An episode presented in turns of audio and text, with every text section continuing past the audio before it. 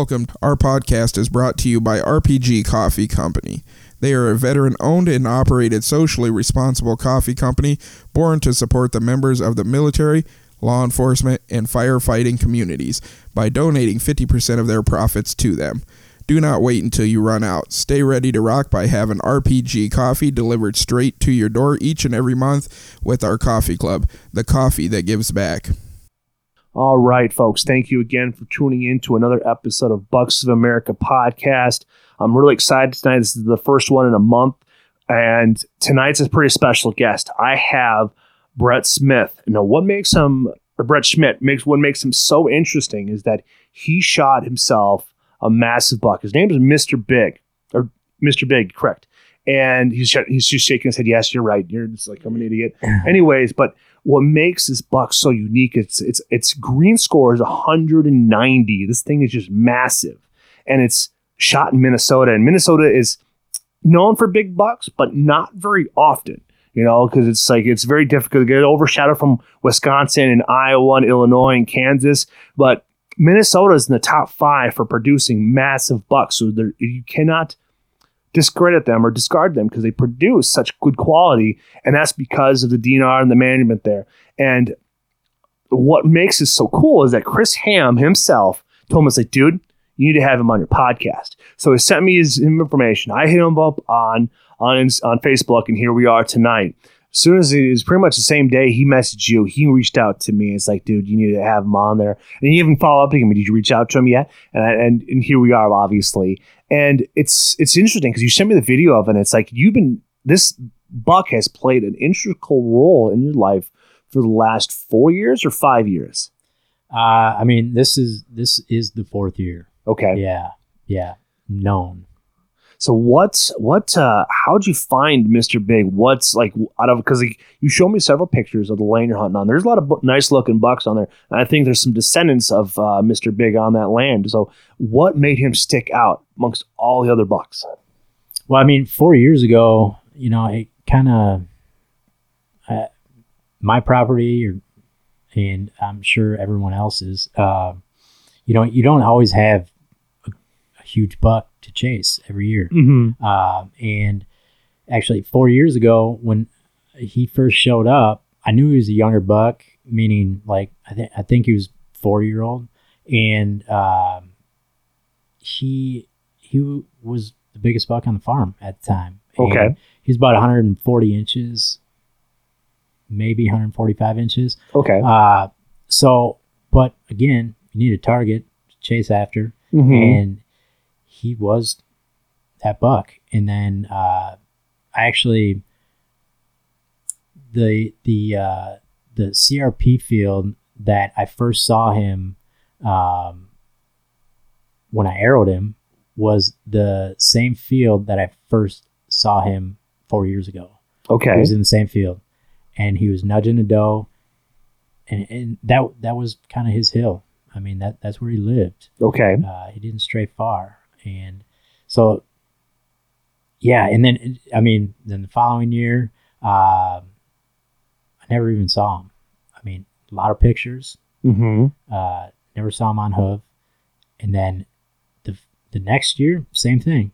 Okay. And so so and I'm and I'm hunting 14 days straight, and that's not including all the other times. That's just the deercation. That's that's that's two weeks off straight. But I usually, on average, you know, I I, I sit and stand at least 40 sits a year, probably more, you know, closer to that 60 Okay. sits a year. Um, so I get out there quite a bit, but during those 14 days, I mean, I'm I'm hunting hard. Uh, I start, you know, first thing, so a morning hunt, and then about usually if, if you know nothing too crazy is going on, not much activity, I will uh, head back and uh, well, I'll go check all my cameras, All all the cards, everything like that, and just see what the deer activity was for that morning, and then I'll sit the evening, and then do the same thing every day for 14 days straight. Uh, that's pretty much my routine. Mm-hmm. Um, and yeah, it it the the thing about this year, I guess, was I, I felt like I learned quite a bit uh, about him and his home territory. Uh, you know, I, I think I figured out that he was living on pretty much 20 acres of land uh, and not really straying from it. Okay. Uh, and that was uh, eye opening to me.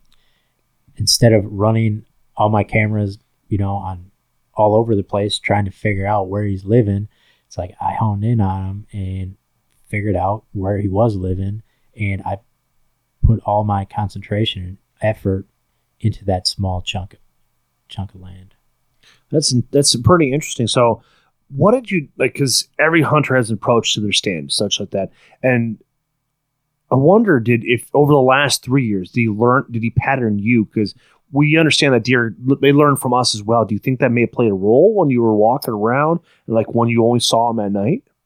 Um, you know, I can't obviously I can't say for sure, but I don't I don't think so. I think he's just homebody. He just Mhm. he he stayed where he was comfortable, and that's why he made it. He lived as long as he did. Uh, you know, it- it's it's crazy to think. And and again, years past, I was spreading myself thin. I mean, I was hunting a lot of different areas where if I would have just hunkered down, I mean, he was he was still showing up daylight in areas that I I just wasn't sitting there at that point. I have stands all over the place, so.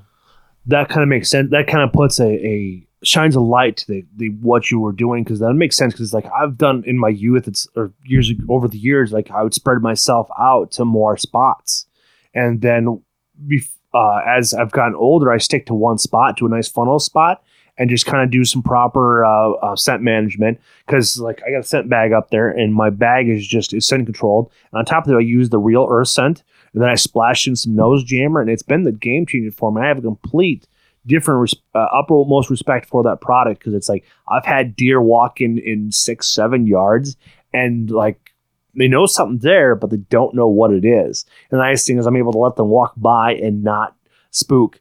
And I think it's like having that kind of mentality. It's like instead of going all over these different spots here and stuff like that, it's like it's it's nice to hone everything in. And plus, nice. It sounds like you you've kept your cameras in a, a smaller area instead of so you so what it sounds like is like you started out and then as the years progressed you moved your cameras into more of a focused area because from what i understand older mature bucks they don't like to move much they like to go to the bed go to the feed go right back and then they have their does with them which makes sense because like what a 190 class is like an eight and a half year old buck nine and a half year old buck so it, it's found its little niche it found its comfort zone and you just happen to be in its bedroom Yeah, yeah. I mean, that's that's what you're looking for.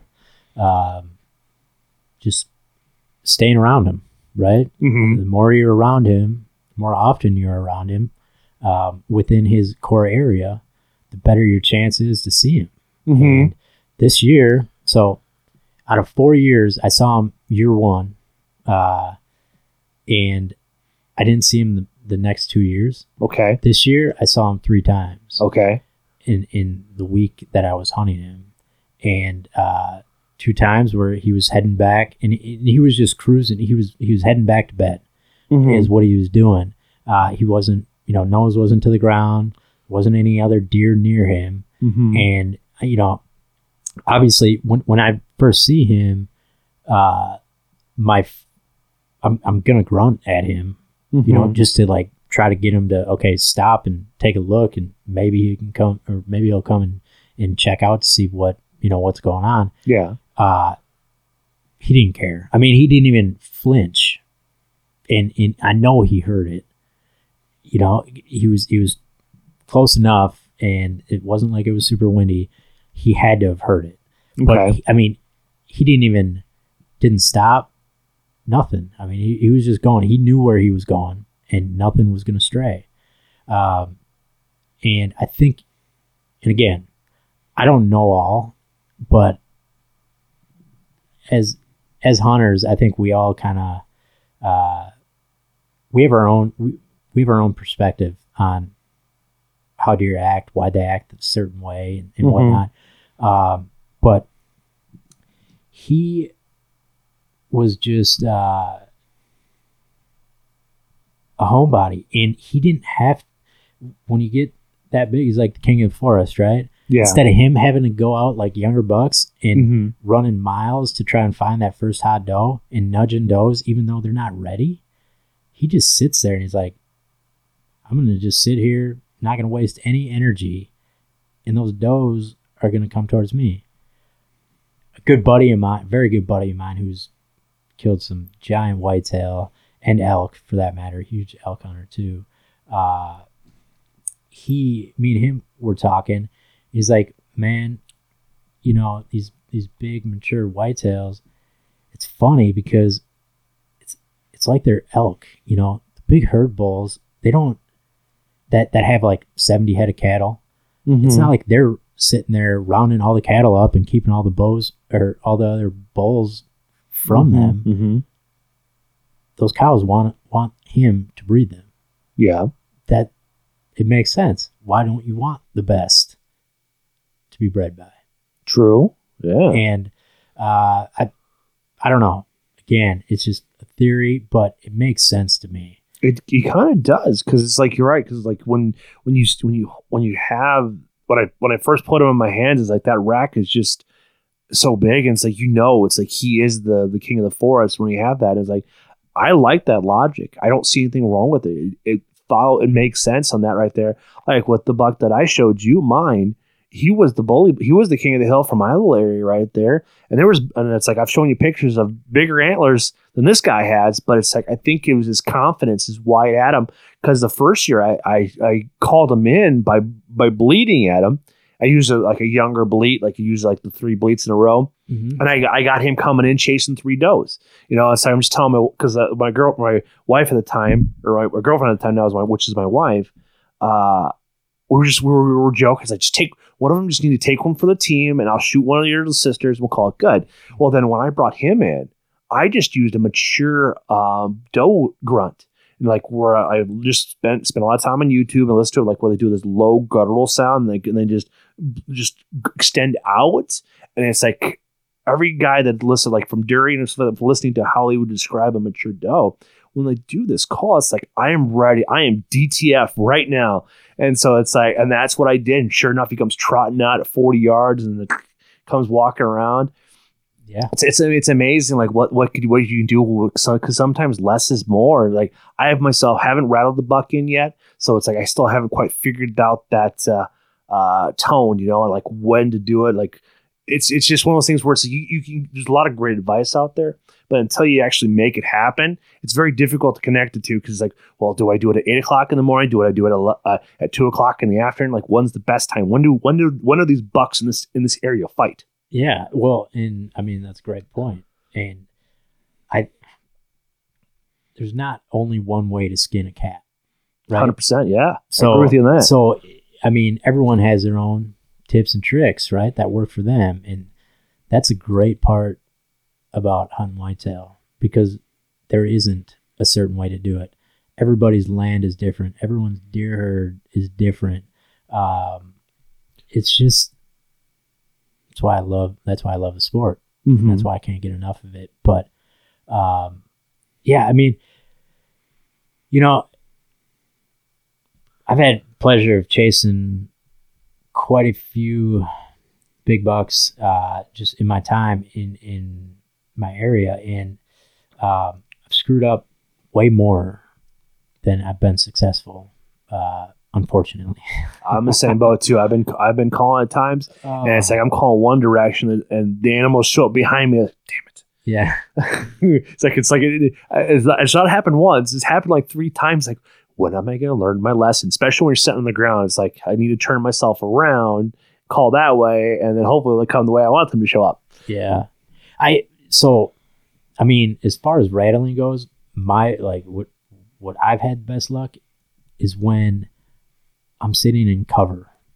Uh and it's not dead quiet because they will I mean, from 300 400 yards away, if it's dead quiet and you hit horns, I mean, they will pick your tree out and see you and they're gone. I've had it happen. No kidding. Oh yeah. Yes.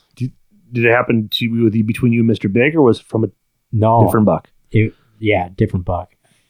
I've we've I've rattled in uh, you know decent amount of deer over the years, but I've also screwed up on. I've seen a lot run away too, uh, and so I mean you can either either rattle just a blind rattle where Mhm. you're just you know okay just let's see if we can get something going, or you actually see the buck and know that he's not coming your way, which is exactly what happened to Mr. But Big. I knew he wasn't coming past me, so it was how am I going to try and get him here? Mhm. Uh, but in both circumstances, I mean, especially when when you see the deer, uh, the thicker the area that you're in is going to be better because they can't see what is in there, so they have to come check it out. Where if you're you know sitting on a on a field edge or something, you hit the horns, and that that deer could be,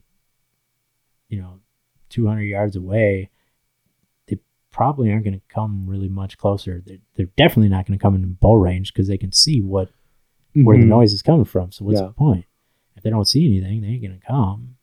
You know? Which- that makes logical sense right there. Yeah. Yeah. So I've always had best luck sitting in some cover. I mean, um, and with Mr. Big, it was, you know, a bottom like of the bit of the valley, and it's a lot of uh, um, gosh, what's the uh, what's the tree? Just the shit tree. Um, not buckthorn. Gosh, that's gonna bother me. Anyway, it. I mean, the trees do not grow straight, right? Mhm. And there's limbs coming all over the place.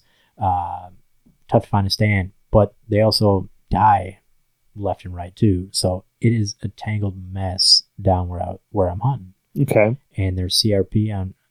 I'm sitting. Uh, there's CRP on one side of me, and there's corn on the other. So I have a lot of cover, and um, in that area, and it was also windy, which helps. I like some wind cover uh, when when rattling for sure as well. Yeah, for me, it's more. I don't want them to pinpoint where I'm at Mm-hmm. and so having any kind of that that cover wind cover noise anything like that is uh, a benefit That is a good point. I, I made a mistake here about three weeks ago. I went to go set, and I, I was setting in a funnel, and I knew there was going to be some activity walking out. Well, when I got out there, I bleeded a couple of times. Well, it echoed everywhere, and it's like nothing was like. I think I, I, I at the time I think it's like I think I may have shot myself in the foot. Well, as in, as the night rolled on, it's like 800 yards away. I see this group of five, and it's like, oh, there's a buck on there too, but it's like it's on a piece of property. It's actually in private. that I don't have permission on. And the does I the, the the activity I expected to see, like they showed up right at um, sundown. But I think what ended up happening was that I think by by calling and since it echoes so much, they were able to pinpoint me. And it's like, and they knew they knew the the personality of the area that it was. It just seemed off. And sure enough, I hear them walk out, and it's like right at dusk. And they didn't want to move because they saw me because I'm setting up here. I was actually setting up on the top of a ridge, this way I had um, uh, this way upwind from them, and I knew they're going to come downwind. But the way the wind was working was in my favor. So it's like, all right. And then all of a sudden, in bluff country, just like it shifts. So I was like, I was able to reach down, grab my nose jammer, a couple spots, a couple of shots in the air, drifted on down. They didn't move, so good. I didn't didn't not alert them. But then it's like they just didn't want to move out, and it's like I got to figure out how am I going to change my body so if I do get a shot, I'll be able to do it. But the, I had one doe at 25 yards, and it was I lifted my bow up, looked at my my through my HJ sight, and it was too dark. It's like, well, I'm just going to pack up my stuff and leave because it's like. And when I walked out, they knew I was there. They didn't care. It's like they didn't even snort at me or, or run mm-hmm. off. So it's like, well, I, I must have did something right because I didn't spook them. So because they learn, of course, how they do that. So as I've hunted, I've I'm, I've changed different spots because I hit I go I sit right where they go to bed and where they go out to eat. So it's like you know I'm I'm I'm older, I'm a little more lazy, but it's like I know I've seen deer come out here, so like I'm not that competitive where I need to shoot a buck. But if one comes in front of me, I'm be fantastic. But first you're sitting on it, I don't know who all hunts it, and I don't. I'm afraid to leave cameras out there because it's like um, they come up, they may come up missing. I've listened to some really good um, tips from uh, Eric Clark and uh, Greg Tubbs from Where to Hunt podcast and their guests. But then you have to bring a ladder out and you have to bring it up in the air.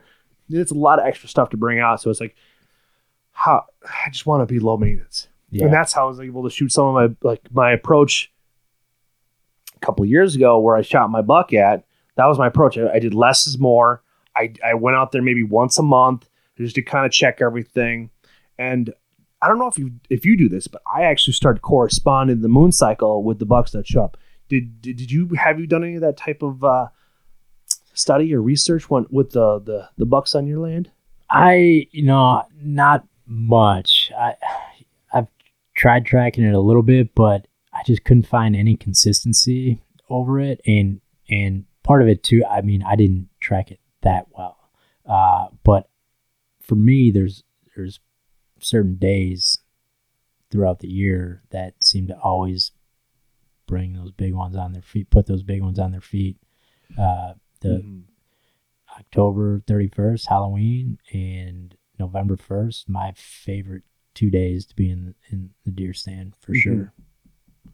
because this year I, I had a uh, wedding reception, so was I, I I wanted to go hunting, but it's like it's my cousin's reception, so I need to go to it, and so Mhm. it's like so I went there, so I spent uh, the the thirty first and the first doing all that, so it, it was it was well worth it. I got to hang out with some family and such, so it was Yeah, it's it's it's a good trade off and stuff like that. But uh, I've learned a lot about where I'm hunting at now and how how close it is. That it's like I now I can I can and with my flexibility and my tenure where I work at, I can be able to flex some hours. So this way I'm not using PTO, but I, it's like well I, I I have four hours of free I have four free hours. So it's like well if I just don't eat my during my lunch hour, I can just or five free hours excuse me.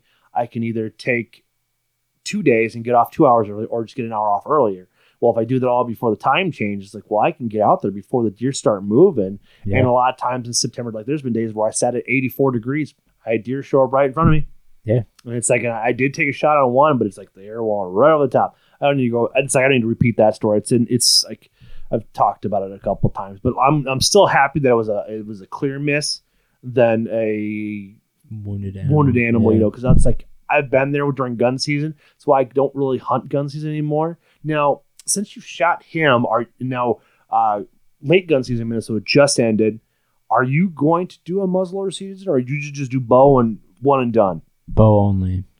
Yeah, I and I have no problem with people that gun hunt, but my my preference is shooting them with the bow. Yeah, Uh, I just love it. because I know where you're hunting at. 'cause I know last year they did a buck tag for for uh, for every single season that Minnesota had to offer because Yeah. of, of uh, uh, W or uh, CWD. CWD management. Are they doing the exact same thing this year that they did last year, or is it? Yeah, I mean, from I, I from what I'm aware of, I, I don't think anything has changed from last year. Um, again, I don't I don't gun hunt, so I, I haven't really paid attention to the rules, but I'm I'm almost positive that that nothing has changed. Well, the nice thing is you could still like, like it's not like Iowa where they shut the season down. If I'm if I'm if I'm wrong, somebody can correct me. But I believe you could still Oh yeah, buy a gun tag and use your bow as a as a weapon. But I take it you like being strictly in camo and not wearing any orange. I I still go out. Yeah, I mean, I If you well, if you hadn't shot him, so it's like I didn't know if you were going to continue on. It's like, well, sweet, I get another buck tag, I get another buck tag.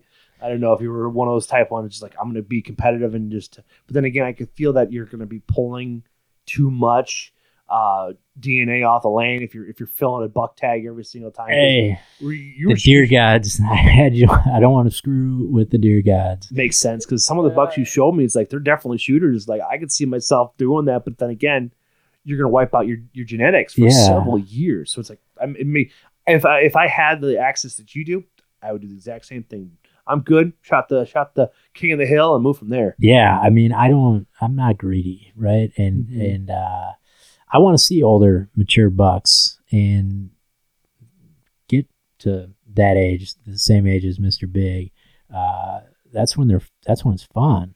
Mm-hmm. I mean, uh, to be able to see that that stuff, it's just it's uncommon nowadays. Um, so, yeah, I, I'm you know, he's buck of a lifetime. I'm super thankful for it, Mm-hmm. and uh, uh, but I still love being out there. So I, I'm still, I still like I was out last weekend. Mm-hmm. I'll be out again this weekend, you know, and not even I'll probably bring my bow with a doe tag, but uh, it's more just for scouting, just being out there.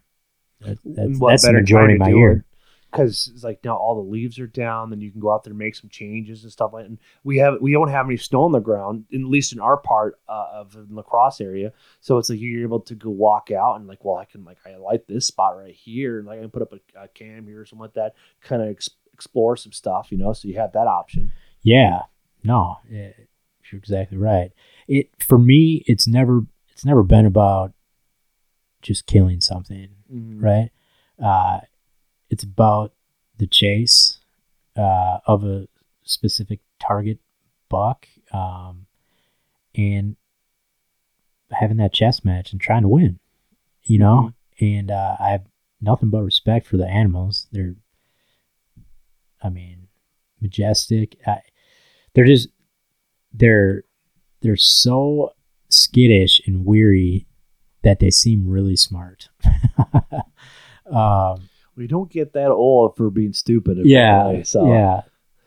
They just hunker down, man. I never deer's a little bit different, Mhm. you know. I just it's enjoyable. Um, you know, seeing seeing bucks grow, seeing them from one year to the next, Mhm. uh, is- is fun. And again, just just trying to learn. Um, that's what it's all about. That's what I love. Yeah, it's, it's something that you. There's a lot of professionals out there that know a lot about bucks, but it's like it's still it's like it's very difficult. Like I, there's a gentleman that's been on the podcast, Matt Powell, and he does a four or five state trip every year, and he just capitalizes and shoots some monster bucks. And very humble guy, works his ass off the other 12 months of the year, and he just really dedicates a lot of time to the rut and pulling off some major stuff. And like I think this year he shot another five massive bucks. I mean, I think a total of like 700 inches of or seven or 800 inches total between all the bucks he's It's shot. incredible. But it's like he's just he's just got that knack, and he goes from Tennessee to Indiana to Ohio, and just he just got that drive, man. It's like good for you, dude. It's like go for it. And you, and it's like he works hard, so he works hard for his his wife, his family, and stuff like that. And it's like he's bringing home meat, but he's also bringing home his mass things. And it's like he that guy can talk days about how how he does his his digital scouting and such, and going from there. And I picked up on a couple of things, and it changed how I perceive the bluff country because. I've been hunting in Minnesota. It's like I've been hunting over by Rochester area, that's kind of flat, and it's got a very. It, doesn't have as yeah. many ravines unless you get towards like Chatfield and Preston and stuff like that over that area, and that's where to is over in Chatfield. I still have, I'm still, I still have rights to or, or permission to hunt the guy's land. It's just the people that hunt the land I don't like because there's one that's a know-it-all, and uh, you know the nice thing he's 30 years old and I am, smokes out of shape, so it's like all I'm just waiting for him is just to Give retire. Yeah, Yeah. essentially Yeah. because it's like the, the landowner always loved me because it's like I was always I'm the only one that would and, and that would actually go out and actually clean up the roadways and then and patch the um, fence lines to let it, or actually going and cleaning out the creek because he has two springs on his land and he hates the the uh, DNR because they would just show up, drive out, park, and just start walking in.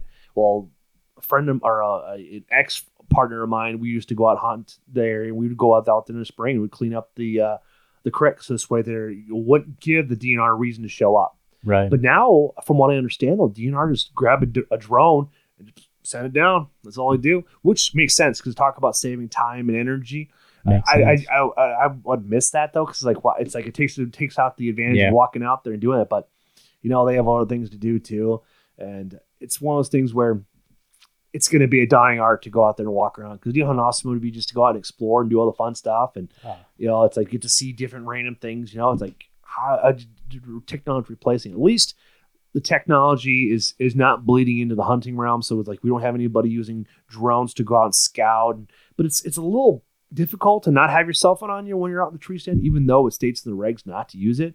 But then again, like we've seen those accidents. We've seen people get messed up or get hurt and bad things happen to them. It's like, well, if they're out there by themselves, like what's going to happen to them? Like when I showed you where I climbed up that bluff here in Wisconsin, it's like I set my wife a GPS coordinates to let her know. It's like if something bad happens to me, this is the last known recording spot I, I was at. So it's like they have at least a spot to start off at. Yeah. If I followed the regulations, I wouldn't have had my cell phone on me. But it's like I was out by myself, so it's like I need to have that lifeline. Yeah. No, I think it's It's a very weird. It's a very weird regulation. But I, yeah. it's one of those things where it's like we we there's too many just been too many accidents. You know, it's like you gotta. And then uh, I don't know if you heard this, but in Wisconsin this year, this last year we had three elks get shot. This year we've only had two, but it's like really you shot two elks. You couldn't really realize a 600 pound animal compared to a 200 pound animal. Really, really. But then it then it lets me know it's like these people aren't actually looking. They're not actually looking at the target. They're looking through the target. They're not going to know where that, that, that round's going to end up at. And so it, it gives a bad name. But the DNR is very strict about it. They, they give a, a pretty nasty punishment for bet. it. I bet they should. And then what was it down in Nebraska? Uh, there was a there was a uh, outfit down there that got themselves in some massive trouble for out of uh, bringing people from Iowa, Missouri, hunting the land and stuff like that, not paying attention, not not following the regulations and stuff like that. So Huh. they got busted early this year. And Duries used to hunt out there. Nope, they severed their ties real quick, Oh, I bet. which I don't blame them. But it's like high like uh, those those uh, operations out there that bring in that for outfitters. It's like I, it's just one of the things that that, that just doesn't doesn't seem to set right with me. Yeah, I mean,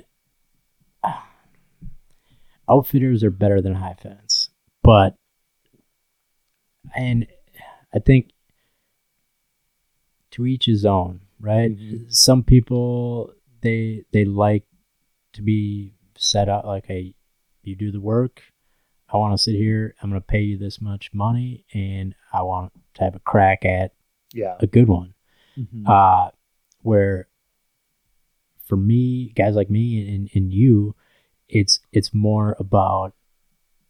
I mean, the setup that that's like half the fun. That's Mhm. the majority of the fun. The chase, the trying to trying to win, trying Yes. to beat them in their own It's our backyard. competitive nature for it, and it's like I feel like it's, it's almost cheating. I don't. I, it's like I can't uh, blame somebody for them that, that wants to go out there and do that, but uh, with the amount of public land and like especially these are God's creatures here, there shouldn't be a, there shouldn't be a price tag on it because eventually, if you put a price tag on something, it's going to get priced to the point where nobody else can do it unless you make make X, and that affects a lot of um, people that don't have that that that their skill set doesn't fall along with the, the, the amount of money they're making. So it's like it's a, it's a it's we could be opening up the uh, door, eating leading into Europe. I mean, right now it's like if you have if you're a foreign exchange student over here, and you're a resident, if you follow the, go through the whole process, you can get a tag and go out hunting. And Yeah. I feel bad over there because like you, you have to own the land, you have to there are a bunch of hoops you have to jump through. They they don't have the same freedom as we do, and it's like that's the reason why we have our public land, and we have companies like Monsanto or Bayer because I can't say Monsanto because Bayer owns Monsanto now. So like with these companies coming in and buying up all these land, we're going to lose that. And it's like when you start charging people, then you have to bring insurance into the play. And when insurance gets in the game, as we've all learned, it gets it gets sticky. Yeah. Because then you have to have a policy for X amount, and then the price goes up because well, well, happened last year. Somebody got shot. Now it's going to go up. It's like I've been in the paintball industry for over like 25 years now. It- no, 23 years. 23 years I've been in the paintball industry. There's only like two or three companies worldwide that will cover a field. You have one accident, that's a million. They have most most fields have to carry a million dollar policy. Well, it's like nine. It's like that's a really expensive premium to pay every single month, even though you could go decades without having an issue. But one claim can jeopardize your entire outfit. Yeah. There's actually specific companies out there that do insure uh, hunting leases and stuff, and it's fairly reasonable. Okay, because you're actually an insurance guy, so maybe you can fill in the, fill in some blanks there. Yeah, I mean, I yeah. So it's uh, I mean, it's it is it's common nowadays, and it's it's to protect the landowner. Actually, That's what I Um, figured. yeah, it, it's smart because landowners allowing you to hunt, but if you go on the property and you get injured, I mean, it's not saying that you are going to sue that landowner, but the health insurance company for you getting injured, they could go after him because oh, that's a valid point. yeah, because it's like because even in the regulations like in Minnesota, it's like you can let somebody hunt their land, the, the bureaucracy stops. But then again, you got the health insurance. Hey, company. anyone can sue anybody for anything. that's very true. We found that over like listening to some very interesting claims that filed that are that people doing stupid stuff, and it's like we've we've we've, we've lacked the the, the self responsibility for it all. Exactly. I mean, you- you're exactly right. It, it, it is. It's it's sad. It really is that we need insurance for some of the stuff that that we need insurance for. Mm-hmm. But um, at the end of the day, it's just protecting. You got to protect you, your family, and your assets. Yeah. what you own, uh, and and especially those landowners, which that's the biggest thing, right? Is I mean, I would love to have, you know, 200 acres, 300, 400, I mean, 80 acres, right? Yeah. Uh, so for them to give us the opportunity to be able to hunt on it, I, I'll pay, you know, two to four hundred dollars a year for, um, at least you know, basically liability policy. Yeah, it sounds like that's basically all it is for leases. You're you're not paying for the land; you're paying for the, the insurance plan. Yeah, yeah, that's that's that's definitely part of it. Would make sense because, like, if you if you're familiar with this area right here, we got Trempealeau County, we got Buffalo County, Crawford County. All these some of these counties are known for some of the, the biggest bucks that are produced worldwide. And uh, yeah, it's like all this land is all for, most of it's all for lease stuff like that. So it's like yeah, it's you now getting to, to that understanding of it. It's it's it's about what not what you know, but it's like who you can be around to let you can fill it in. Because like we talked earlier tonight about taxes, like we we don't know enough about taxes, but we pay somebody that, that can help us out too. It's like if you don't know what's going on, you find somebody that does, and that's about all about networking. And so that's what you got to do. It's like all about building spider webs there, and it's like I'm I'm I'm u- using uh, Chris Ham there because that's that's what he's known for is usually always expanding your spider webs. I like that. That's Mhm. great. I mean, it's true. There's n- The Tetra was the first site that we introduced the infinite adjust system on the front end. With previous sites, we had what we call a hopscotch or plug and play type of scope housing, where you had to bolt the scope housing to the frame to find the correct location. The Tetra changed that with the infinite adjust system. So now, when you sight in your 20 yard mark, you can really fine tune by sliding the whole scope housing up and down in this channel system. That's probably one of the biggest features to the Tetra. Another key feature of the Tetra is Ninja Star yardage wheel. Getting a better hold on the yardage wheel, especially when you're hunting and you have heavier gloves on. The Tetra does have 100 yard capabilities with the yardage tape, and that's to the yard.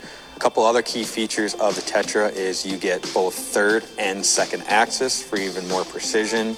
But one of the key features as far as looks goes is we've updated the front end or the housing of the Tetra. So now you have a brighter, larger uh, which helps with peep alignment, as well as a built-in scope level, which is just more secure.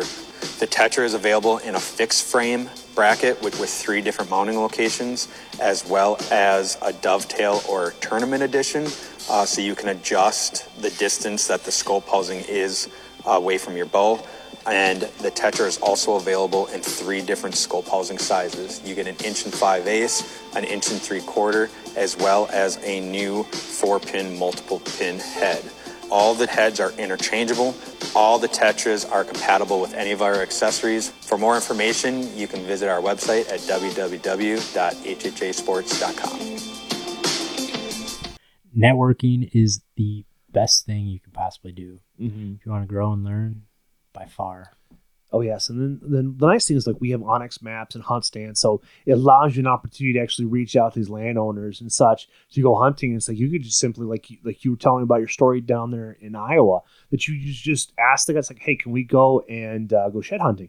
And you guys pulled out some fantastic uh, sheds, but that's a good way to open up the door to get onto some of these properties. Like, hey, it's like, can I go shed hunting? I see that you're you're a crop farmer, and it's like every farmer can tell you how how upset they get when they find a antler stuck in the side of their um, white walls that know that They're like well there there's a three hundred dollar tire you gotta fix or five hundred dollar tire depending Right. on how how what what it, what it's on So it's like I, I it's it's an easy way to walk into that option right there.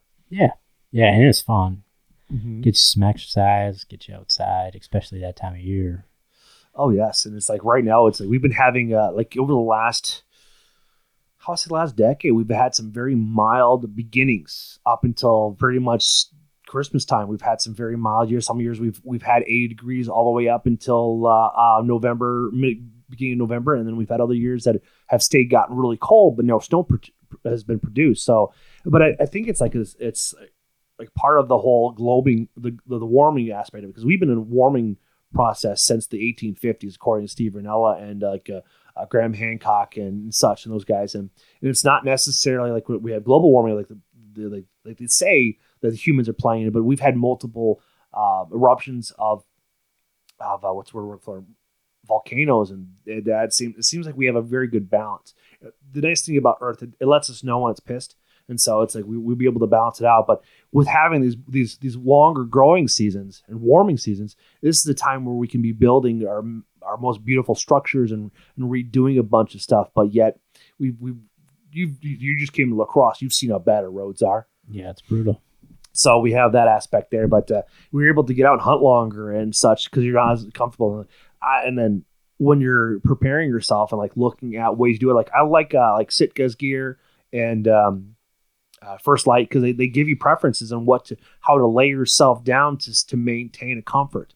You know, it's like I've gotten into using hot hands for my boots. I use a, I use an 800 green boot with uh, um, hot hands, which is a nine hour thing, so I'm set comfortably. Or uh, a couple years ago, we bought electric socks, and those have those have not let us down.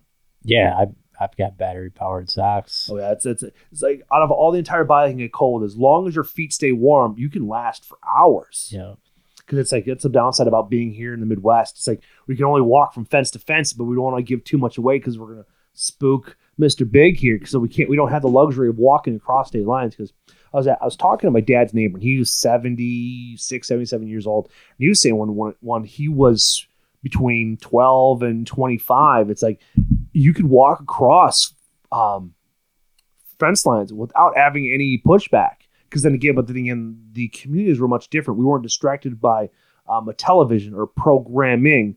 It's they were able to they had that that camaraderie. So it's like, oh, it's like, hey, I'm going out, I'm going out hunting. It's like, do you mind if I cross fences or whatever? Yeah. But you build that trust because like the, the integrity was there. You don't have to worry about people destroying stuff these days. Right. Like they did like back then. Nobody did it. Everybody respected stuff and always provide some good feedback, especially if you're running cattle, sheep, uh, pigs. Yeah. Yeah, man. No, I couldn't agree with you more. Uh, a lot. I mean, some of that change is due to cameras too. Now people know what's out there. Yes, yes. I had a guy when I was out when I walked to that bluff. He says like, "Well, you're on camera." I was like, "Well, actually, technically, according to the DNR, I am actually on farm management land." So it's like whether me being on a camera or not doesn't mean anything. It's like I, talked to my DNR guy, I sent him the coordinates where I was sending it. It's like, nope, you're you were fine where you're at.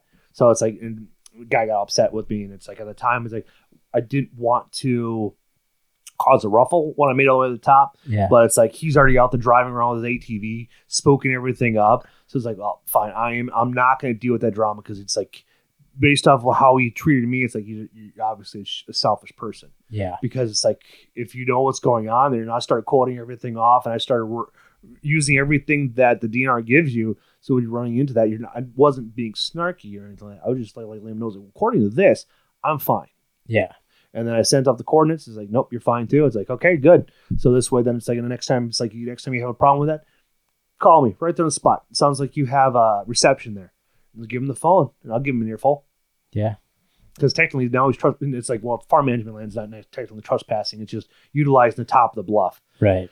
But needless to say, I go back up there because that's a long way up. and I'm just thinking if I shot a buck all the way up there, I have to get it all the way back down to my truck, which was 600 yards the way the crow flies. But it's like that's not including going downhill. It's like we're zigzagging all the way down. It still took me like 25 minutes, 30 minutes to get down to the bottom of it, and I had to get all the way across. Huh. It was, but it's it was just a beautiful sight though. But it's like I was I looking at uh, Google Maps and like looking at like an easier way? And there's no real way to go unless you go to the farmer on the way the back side there. And it's like good luck trying to get permission from him because I'm assuming that was the guy that was running all around through there because it's like because he he the way because the way the, the land sloped had all um, farmland, and it's like where where I was hunting at. It's like it's perfect. I'll show you on the, on the phone here after we wrap up. But it's it's interesting and how you want to approach something in public land. So, but Yeah. it's like I was I always I always I wanted to actually run into somebody this year on the public land to ask them like how long you been hunting this. What do you think? Like just kind of create a camaraderie and, and like what like what do you think we could do differently about this? What do you think we could uh, do to promote this and stuff like that and to avoid conflict and such? Like what do you think? Yeah. but I never ran into anybody. you know, I feel the same way on public or on, on private land too. You know, neighbors. i like. I wish it was more open. You know, like letting each other know what uh, what they have for pictures. You know, what's out there because we, you know, it's not like there's a bunch of people that are that own thousands of acres. You know, of, Mhm. of land. They're not holding you know, herds of deer that are just living solely on their land. They're living all over. So why why don't we, you know, Yeah, exactly. It's like this- communicate? Yeah, it's like, well, hey, I found this deer. Do you have this showing on yours? Like, well, like, well, how about we do this? Like, well, we can leave this buck off off limits. We can leave this buck off limits, Exactly. and, and creating that that communication, that dynamic to really grow it. Because I was listening to my my uh, my best friend's dad, and he was talking like his neighbor and him. It just they're they're just for some odd reason they're very competitive, and they don't want anybody communicating Yeah. with them and stuff like It's that common. and it's like I don't get it because it's like well now it's like there's because like uh, he showed me a couple of small bucks that I like it says it's on private. It's like you guys should pass on those and let them grow up and then and find some of the more mature ones. yeah, And but it's like I'd be afraid it's like the more mature ones are sitting over there and like and then and they be feel, they feel like they're gonna be left out and stuff. And it's like well if you guys work together, it's like well I won't shoot this one, I won't shoot this one, but like and it's like or it's like well it seems like he beds the most on this point right here. It's like I won't shoot him. This is your buck right here. I won't I won't cause any conflict. And then it's like I got this buck over here. It's like, well, then that's your buck. You can shoot him. It's like if he shows up on ours, I'll text you, let you know, and I'll take some pictures, and then and hopefully like maybe we can maybe we can get him flip flop. yeah. Well, for for me, it's not even like okay, that's you know, that's my buck, that's your buck. Whoever gets the opportunity gets the opportunity, Valuable, But- good point. but you can communicate and because you're on the same page you're going to let some deer walk that should walk that that are that are younger. Instead of what happens a lot now is you know people will end up pulling the trigger because they're like well if i don't shoot it you know it's going to hop over the fence and someone else is going to shoot it. It's like well not if you're on the same page. Yeah, it, I, it just to me it makes sense to like if the neighboring landowners and I get it, it it's not for everybody and I'm not saying that everyone has to participate right no, it's But- teach their own. yeah but I, I just think there's there's a lot of a lot of people out there a lot of landowners out there nowadays that are wanting to shoot those big bucks but yet it's tough for them to wait like long enough for that buck to get older Yeah. where if you have you know few neighboring landowners that are working together like here here's what we have for inventory so to speak. Mhm. uh you know these are you know here's the three mature bucks you know on the land.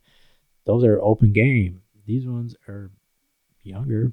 Let Let 'em- them let let 'em them run, yeah. let them live. Yeah, and because then next year you have you know another age class of deer. Yes, and those those deer have been able to bred, so it's like an or it's like you look at it, it's like, hey, we got this weird looking one. Is he showing up on yours? Like, if anybody has an opportunity, take him off because we don't want those. A coal buck, it's like whoever shoots that buck, it's like that whoever gets the statue like a, a random stuff or something like that to it. But I, uh, my best friend's dad is like he's sixty six years old. He doesn't know how many how many more years he's going to be able to get up in the tree stand. So it's like you know, like his goal is he wants to shoot a beautiful, typical buck, and it's like he'd love to see shoot like a 170 class or 180 class, Yeah. but he feels like with the with the the competition and, and and everything with the neighbors, like he, he's like he's not sure if he's going to be able to pull it off because he's shot many bucks in his land because it's like it's it's his wife's uh, parents' land and they've they've had it well they've been married for 40 some odd years they've been hunting out there for for decades. But because that that that that the rivalry in a sense it's unnecessary like i love to see him be able to get one of those and i bet he would retire after that because he's like because all the bucks that he has they're all european mounts. He doesn't have a shoulder mount Hmm. He's thinking like I- I'm I'm this close to maybe getting the clothes on, getting the crossbow because he, he can't do it. He can't draw. So it's Yeah. like well then go go to your chiropractor in town, get yourself a note, take it to the DNR, and get yourself a crossbow. Yeah. It's like you can buy a two thousand dollar one, or you can you can buy a five hundred dollar one. You know, it's like they all do the exact same thing. It's all it's just Right. like, and it's like I like I was telling him, it's like if I was to get into crossbow because Wisconsin, we can you can use all forms, and so which is fantastic. Well, if I'm going to buy a crossbow, I want to buy the the lightest one I can find because it's like I'm not going to drop twelve hundred bucks on a Ravin, and it's like I want to find one that's competitive, but it, it's light because it's like if you're walking in, it could be and you have to get to your spot that's seven eight hundred yards away. You have to you drag a deer and that weight with you too because the bow is only weigh like maybe four, maybe six pounds at most with you if you have your quiver on you. You want to be make light work of everything, especially if it haul something out. Yeah. Yeah, no, that's for sure, man. It's uh but it yeah, it's just it's funny how the game is changing. Uh people are more protective of their of their quote unquote their deer. And I yeah, personally am not like that.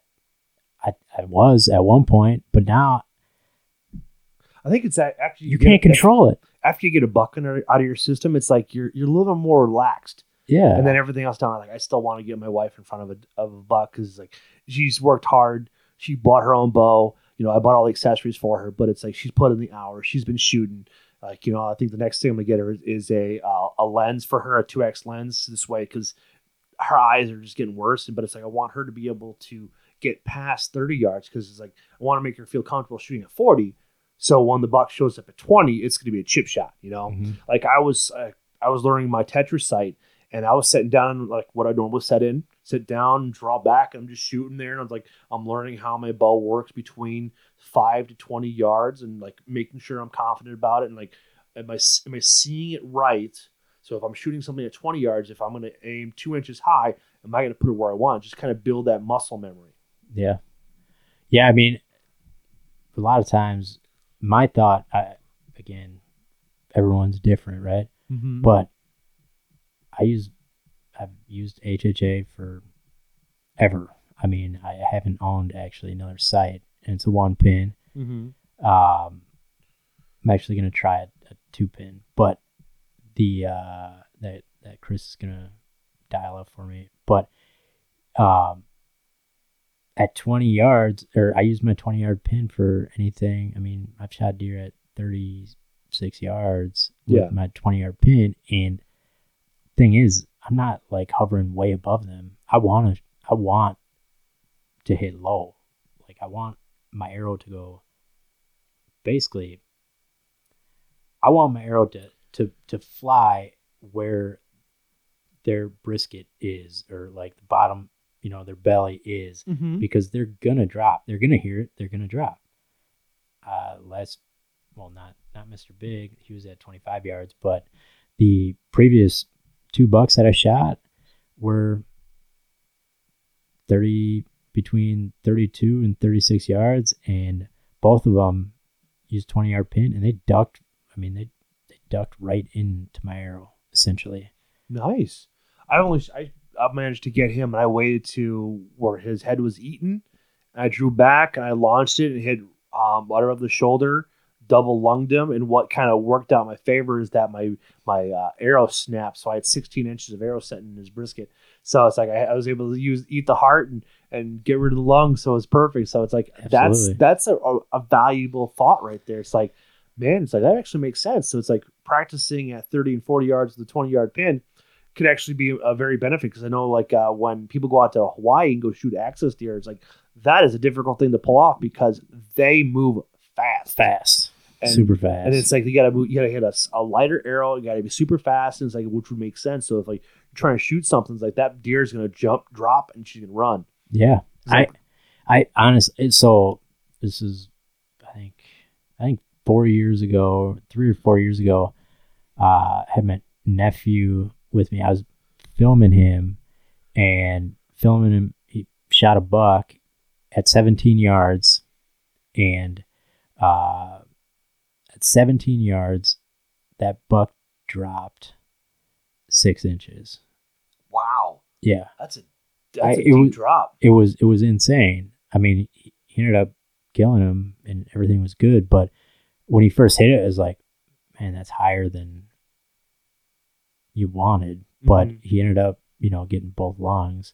But it was like we I had it on video, so we slow mode it, and I mean, you can see how far his back dropped, and it was insane how far they dropped Uh-huh. and it's just because they're just they hear something and they're just ready to bound. Mhm. So they're like springing, they're loading. So when they load, it's like they're, they're squatting down Yeah. to spring. because they don't know if it's gonna like, uh, well, they don't know if it's gonna be a coyote. They're not sure if it's gonna be because we have bear around here too. But like, I haven't seen, I haven't seen any trail cams pop up on social media regarding wolves this far south. But No, my uh, uh, father-in-law's grandpa, there was a wolf that was down in his area, and he lives over by uh, just north, uh, just over by P- Princeton, uh, Illinois. There, and they had wolves that far. I think it's just someone that just kind of just trucked his way on down and and got kicked out of his pack or something like that. Got separated, just kept on walking down, and that's what they've been having issues with bear co- showing up. And like, well, we found a bear cub skull in Myrick Park here in town. Now was kind of a random thing to find. At least you found it when we were walking to the park there, and I went up and grabbed it and was like, talked to the DNR, and it's like, and that's what they told us what it was. Like, no kidding. It was just kind of random spaces where where bear are going to be at. Then, then we then uh, earlier this year, there's a young lady that shot a magnificent 800 pound black bear in crazy. Sparta, and it's like, where do you go from there? It's like shooting a 190 class. Like. I'm good yeah, pretty much. unless you go unless you find those random ones where they're 210 230 but it's like they're usually non-typical by that Yeah, point yeah, if they're a little bit inbred and then or you watch the uh go on a, a high fence operation where they have these massive racks where they have they're just every these non-typical bucks you know right, right. Yeah, I mean, again, I one part about living near the Mississippi too is you have some steep, unlike huntable terrain. yeah and and some big bluffs. Where where I hunt, I mean, we're talking steep, big oh yeah bluffs, big yeah, big well, ground, and that's another reason why, you know, you can see bigger deer. mhm. I mean, a lot of it's unhuntable. There's a lot of places for them to hide. It's not set up perfect for the hunter. No it's set up for for their success Exactly. That's why you see older age class deer. That's a good point. That's why we see a lot of them, a lot of 200 class around these parts because I think uh, La Crosse state or county record is like 99 something. That was shot in 2014. There hasn't been a bigger buck since, but that was shot in La Crosse county. Yeah. I mean, I I love the country around here for many The reasons. driftless, the driftless area. Yeah, it's like I can understand why my my uncle and my aunt settled in Winona out of all the places they could be because. Like when when my dad met my mom back in the seventies, they were living in, in Osage, Iowa, and they but they lived in in uh, Minnesota and in, O- and Iowa and in South Dakota and Nebraska. And they, so they bounced around. And Hallows, there's like now I understand why they sell in Winona because it's just beautiful. Yeah. And it's one of the, it's, it's oddly enough one of the cheapest counties to live in in Minnesota, and because well until what it, it depends on what Walz is going to do because he has to pay for the the, the lack of uh, leadership that displayed over the last summer. Because Yeah. because the people are because he's not going to pay for it. The people are going to pay for it, and so property taxes are going to probably going to go up and such. Yeah, I mean it's gonna be interesting to see what goes on. That's Yeah. for sure. Because I know I know uh, it's like uh, like Walz asked uh, the president for a hand like he wanted like hey can I have fifty five million? It's like as a good parent would said like he said no, your mistake. You figure it out. Yeah, and that's that's what the accountability that we that that is that that's what's instilled in, in hunters because it's our it's our thing it's like we feel like shit when we shoot a deer and, and, it, and it didn't go down right away or uh or they get lost or like i have a fr- there's a i have a friend of mine down in um well you, you don't listen to things you know where centerville is and if you go it's uh Kewaski or something like well i can't pronounce the name but it's further east he shot a buck here a few weeks ago and he got he shot it and they have no they haven't found it yet. He tracked it with dogs the second day, and what and they kept on going out, kept on going out, kept on going out, and then he, then the, the land he was hunting on, the guy owns a plane, so he hopped up in a plane and drove and flew around that, and still couldn't find it. But man, he's like he's still hating life. He's feeling it, but that's just You know, it's he thought he put a good shot on it, and sometimes it did, that's not the case, or he didn't wait long enough. Like uh, Jake when he shot Yukon, I mean, he put a good shot on it, but since it was a 180 class, like he didn't want to push it, and all of a sudden it runs three, four miles away. And so he waited. The downside was the, the, the coyotes got to it, but you know he was able to recover the deer. And uh, even though he didn't get to, he didn't, he just ended up donating all the meat.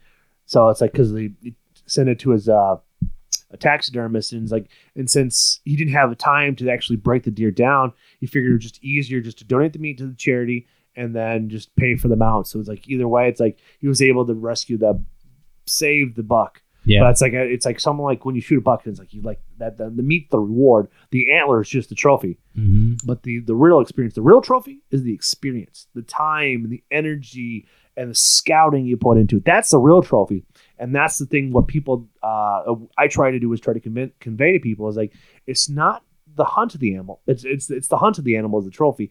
It's not killing the animal That's right. because it's like there's been there's been times where I've gone out hunting over the years and I have not shot a single deer all season, but it, it was fun. It was fun. It was better than working. Absolutely. It's yeah, it's all a learning experience too.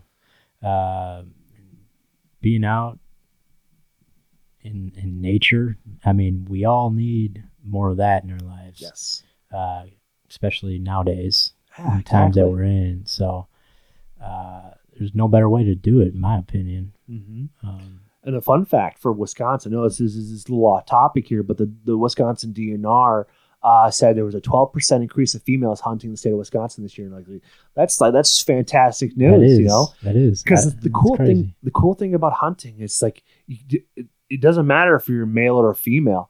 If you put the time and the energy into it, and you take that right shot, whether it be a bow, crossbow, a gun, everybody's equal in that right there. It's just however however much time you get behind the string or get behind the trigger. Yeah, It's just it's just it's fantastic about it. It's like then we speaking like we both have daughters, you know. It's like yeah, I'm I'm raising my daughter around firearms and around hunting, so it's like I just want her to know it's like if you're if you know how to hunt and clean a deer or clean fish, the rock just gets bigger. Or the they're, but the thing is though, it's like guys don't understand is like country girls are expensive because some of them like razors, some of them like a new gun, some of them like a new pistol, some of them like new new wardrobe. And it's like thing is you can't do that for Christmas, Thanksgiving. Or, or, Christmas, birthday, or Valentine's Day. You Yeah. cannot get them. It's like you, you can buy them a gun, you can buy them a whole bunch of stuff, but you can't use those holidays to get them a new something. Yeah, right. That's Yeah. true. Uh, you know, my my daughters actually love venison. Mm-hmm. I mean, we just ate you say ven- Venice steak two nights ago. Oh man, isn't it nice? Like when they eat it. Hello, we're at the 2020 ATA show at uh, Veteran Innovative Products, uh, an all-American made and manufactured broadhead. So we've got a new one for 2020 called the Combat Veteran 4-blade. As you can see, four blades. Got a lot of the same high-quality materials we use with our original two-blade Veteran, but the Combat Veteran has a different deployment system. How it deploys is you just squeeze a little bit on your main blades, okay? Those compress, and then the broadhead opens. Still has our momentum management compressible blade technology. So the cutting diameter is inch and a quarter by two inches on this when deployed. Uh, in flight, it's one inch by inch and a quarter. Another feature we added this year with these heads uh, is that you can exchange the bone breaching field point tip with a 125 grain setup if you would like. So swap the tip out, get you 125 grains instead of 100 which is big with those Western hunters. And then it's really simple to lock back in place, roll those blades up, and then it's a click and another click on the other side. It's completely set in, will not prematurely deploy, will not rattle free. Solid containment, 100% deployment every time. So we've made a lot of good adjustments and refinements to it to make sure that it's guaranteed to deploy every single time. So that's what's new for VIP this year. Oh yeah, demolish it. It's like I don't care if you They don't love if you it. don't eat your vegetable. It's like eat the meat. yeah. Well, it's cool just because, and there's nothing more healthy. True. Uh, I mean, you can't get more healthy. Yeah. I absolutely love it, man. oh, I venison. It's like I like that gamey taste and stuff like that. It's like and like when people say they don't, I don't like the gamey taste. It's like, well, you're not eating cattle. Yeah, It's like you eat venison for the distinct flavor because it's like it's a flavor profile. It's fun to cook with. You know, like uh, I was watching on um, uh, uh, MasterChef. I think it was like season seven or something like that. The woman, the girl that won it, won it by cooking venison coated in coffee and just knocked it out of the park. It's like I want that recipe. Hmm.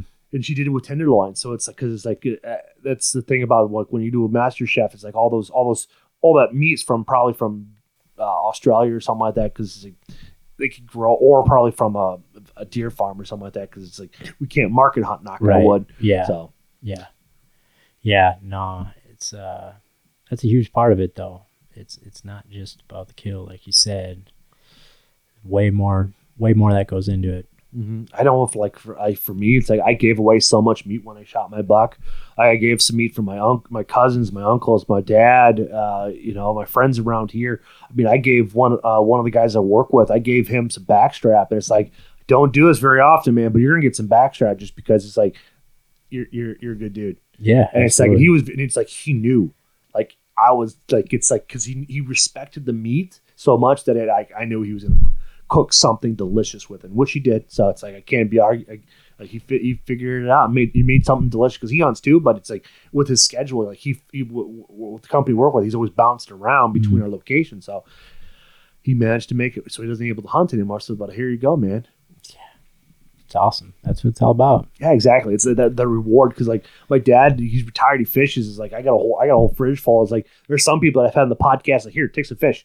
I, I got it's like I got a whole bunch of it. It's like we got the ice fishing coming up, so I need to make room for that. Yeah. Absolutely. Yeah. Because if you if, if the Lord provides and it's like you're able to return that bounty to somebody else, that the karma goes into it goes into your life and it spreads the good the wealth out because of that bounty. And it's like and it's, and it's not ill-gotten gains. It's like it's just all about providing for other people because it's like I can give you I can give you a bag of fish and if you petition it just right, that can feed you for several days. Yeah, absolutely. Well, I, there's nothing better than seeing someone having that experience, like out hunting, Oh yeah. like the when when even even when like a deer's underneath your stand, Mhm. it's like people can't believe that. Like, how do they not know that we're here? Things like that, or their first, you know, deer that they shoot with bow or gun, or when they go out fishing and they're able to fillet some fish. Just seeing them and and like enjoy something that they've never even Mhm. thought about doing is huge. yeah. And if they pick it up for like, you know, life, like they continue to do it, Mhm. Man, there's nothing better. I think and right now our our voter or our hunting uh, um, uh, retention it falls off once they go to college, and it's like it's a 25 year olds. We need to get them back out in the field and get them back with out in, on, on the lake or river, so this way they they can instill that tradition still and kind of revitalize the uh, the the pastime. Mm-hmm. I agree. Yeah. Yeah, it's it's sad in that regard that the younger generation is kind of that's the thing about it. It's like, well, it, there's a, there's a dynamic to it. and It takes some deep thought about it, but it's like over time is like we've, we've spent more time instead of having the kids outside, we brought them inside. But the, the worst part is is that we we publicize these these this evil like uh, um, with John Wayne Gacy and, and uh, BTK and uh, Jeffrey Dahmer and these these these these influential these killers and stuff like that. We we we've we create our society where we want everybody inside. And Right. That's not what we should be doing. We're- We've lost that community aspect of it all. And it's like in, in the people that have the most fulfilling lives don't have televisions, or if they have a cell phone, it's just a basic flip phone, you know. yeah. Oh yeah, no. And I think that's where we're at. It's like it's just because of all that conditioning and all the stranger danger in the early '80s and the '90s and the pedophiles all over the place. Like if you look, if you bring up a map of La Crosse, there are so many pedophiles in this town. It's ridiculous. And the worst part is a drug dealer can get more time than a pedophile does. But the thing is, like a dead pedophile doesn't repeat. You know, it's like, and then what? To think just this year alone, um, in Europe or some, I, I can't remember what country it was, but they now have made a mandatory life sentence if you're if you're a pedophile. And it's like that's the way it needs to be here. But then then the worst part is if you I don't know if you heard about it, you got SB 145 on California. Uh, Milo Yiannopoulos back in 2015 when he sat down with uh, Joe Rogan, he said the next um, civil rights movement the Democrats are going to adapt is pedophilia. And sure as shit, guess what happened? This interview was happened in 2015. This law just got passed by Gavin Newsom in 2020. And so it's like this this, this making pedophilia okay is not the right idea to have. But I think that's what's what's happened. Is like I I don't trust my daughter going out and playing. Uh, if it was 20 years ago, we had like we send all of us out. Like when when it was nice outside, when I was hanging with my cousins, they kicked us out of the house. Like get out of here, go to the Oh, park, yeah. do something outside, and they would kick us out until sundown. You know, like the kids these days don't have that that that that luxury, that freedom, because we have so many people in here that are so bad and so evil that we allow it to happen and we don't do anything different about it. Yeah. That's why I think it's so scary because we both have daughters. That's the worst part about it. But, you know, we, we teach them that uh, restraining orders are just a piece of paper. We start teaching them, like, we start bringing out, bringing out calibers. Like, what is this? That's a nine millimeter. What's this? It's is Mhm. 22. What's this? This is a 12 gauge. What's this? This is a 20 gauge. So having multiple firearms is not a bad idea. Yeah. I agree. Yeah, so it's like it's it's a it's a that's what I think that's what's really happened. To be honest with you, is, is why we've gotten this to this point. Is why we don't have anybody outside playing around town. That's why the parks are barren, they're empty. Yeah. It's like it's it's just even despite what's going on right now with the c word, it doesn't it doesn't like you know it's like we, if you're outside exercise, that's how you boost it. Because a lot of people that get sick from the c word is because or any well any any disease, with flu or, or uh, yeah, getting sick or that is because of lack of vitamin C, vitamin D, zinc, and stuff like that. Stuff to really to help hone your uh, your your gut biome. That's why you don't see a lot of hunters sick because they're outside in the elements. Yeah. You know, and if and if, if a guy is sick, you're looking two three days. That's it. Yeah, I- You know? Yeah. And it's like, and uh, a lot of us are working from home these days, so it's like it's not hard to recover and work through it all and and, and blast your system with the right amount of nutrients and vitamins because it's like there's plenty of places where you can go and get it. There's a lot of nutritions because the more you dig deep into uh, like how vital the sun is and the vitamin D, because like right now the vitamin D that we need is not happening because the way this the way the the sun sets and the axis and stuff like that. It's just it's not there anymore. I have a there's a guy I know that's his name's Thaddeus uh, Russell. He lives in um, Hudson, I believe, and he's a primal. He's a, he's a uh, biohacker. He looks at your body and like tells you how to like put the right stuff in, and so that's why it's like he runs these retreats and like Wim Hof. He talks about blood do- like uh, bringing bringing more oxygen into your blood. It's like Wim Hof is something else, man. But it's like once you start doing his exercise, you, you when you know it, when you did it right, you get a state of euphoria because it's like it's very interesting. You've listened to the the first time Wim Hof was ever on uh, Joe Rogan. The guy has summited uh, Everest twice in just boots and shorts. You want to do it in just in, in in just shorts and bare feet. They told him no, you have to use shorts. You have to use you have to have boots on. This and he ca- climbed Mount Kilimanjaro, Mount Hood, you name it. He's climbed it all, and he said because it's like he recognizes that if the body doesn't have enough oxygen, it leads to different um, issues with the brain. Hmm. And it's like his wife committed suicide back in 1990, left him with four boys to raise, and, and, he, and he's revolutionized the uh, mental health industry because of his aspect. But when you have a petroleum-based uh, medicine and you deal with Pfizer, Johnson Johnson, they don't like that stuff. They don't like that type of uh, new the the the traditional types of healing because for centuries we've used roots and vitamins and minerals all from the United States, all out there that we can find. And it's like that that knowledge is dead because all we do is go to the the doctor like, hey, I need I, I'm suffering this. Oh, here's penicillin. Hmm. And if you if we learn from it, if we if we because I play this thing about Boy Scouts, is like I got to learn about all these cool roots and parsnip and milkweed and and olive or yeah um, aloe and stuff like that. These all these different finally like RPG coffee for our for they found that aloe for the gut health is fantastic. So if you have an aloe plant, you and you ingest some of that uh, sap, it's going to help clear up a lot of issues that you're having. That's why I gave you a couple of those right there. I don't know if you drink coffee, but it's I like. I figured like give it a shot, man. Have it hot or cold, and then taste delicious either way you go with it. Hmm. I just drink it straight black. I do like 14 ounces of water mixed with it, 200 milligram, 220 milligrams of caffeine, so it's to get you going. But the nice thing is, even though it's instant, it doesn't destroy your stomach like some instant coffees, and it's far better than Starbucks. Far better. I showed up to uh, um, a shootout with uh, Chris Hammond and for uh, what was the last one? Uh, uh, oh, Stevens Point. Showed up up there, and I showed. I guess it, Nathan's there, and I show up with Starbucks. It's like, dude, come on. types of thing. And it's just it's just like we sat down, we had a conversation with it. So I recommend anybody listen to that podcast because it's like he showed me some very nice points to bring up because we talk about more health and about why like this plays a role and why we got involved with them. Plus, the the work they do with veterans is just fantastic.